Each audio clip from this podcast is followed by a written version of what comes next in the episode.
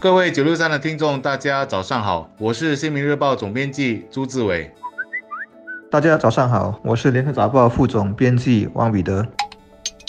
昨天有新闻报道指出，那些在社区关怀计划长期援助计划下受惠的个人和家庭，或许能在不久的将来获得更大笔的金额援助，因为社会及家庭发展部正在为有关的援助进行例行的探讨。这里先说一下背景资料。在二零一三年和二零一六年时，援助计划曾进行两次的探讨。不管是单身或是两人的家庭，援助金都有所增加。目前，单身人士所获得的援助是五百元，两人家庭则获得八百七十元。这里要提的是，社会家庭发展部所推行的社区关怀计划，涵盖了中短期援助、长期援助。和暂时性援助等等，而今天谈的主题主要是集中在长期援助下受惠的人，他们主要因年老或身体因素无法找到工作，或者无法找到长期的工作，也无法得到家人的帮忙。所以需要援助，援助金主要是帮助这些贫老朋友应付日益增加的日常开支，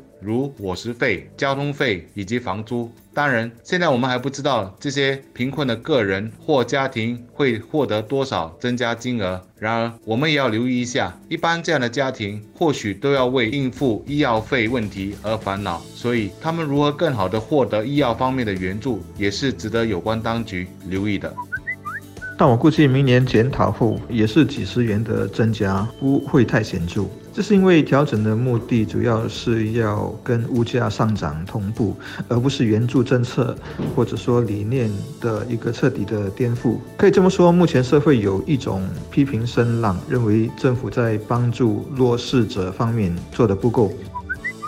新加坡对低收入家庭的援助策略是有针对性的多管齐下。也就是政府这边有各种各样的计划，社会或整个社区那边也一起来帮忙，啊，那么在层次上则有所谓的啊千层糕的比喻，就是它不是画出一条贫穷线，然后把资源都集中发给线下的家庭，而是一层一层，那么越下方就获得越多的援助。嗯这种针对性的援助当然是更加精确、更少浪费，也不会有养懒汉的弊病。当然，它也不是没有缺点，缺点就包括说整个援助的工程浩大，需执行和协调的事项更多，不像是那种一刀切的制度那么的省事。至于哪一种策略的效果较好、较公正的话啊，这是另一个比较大的课题了。那么辩论也一直没有停止过。我个人是很赞同我们的政府的做法，那就是根据每个家庭的不同情况，再给予不同的援助。间中，我们也帮助一些人士和工作配对，让他们能找到一份长期的工作。毕竟，自力更生才是长久脱贫最为有效的方法。当然，一个社会总有不同的声音，比如说，就有人认为，为何政府要花这么多钱帮忙贫困家庭？又有人认为，政府在帮助贫困家庭这方面做得不够。然而，我觉得一些西方国家所采取的单一形式的金钱援助的方法，无法做到针对性，甚至还会有人利用这样的援助养成好吃懒做的心态，这是我们不想看到的。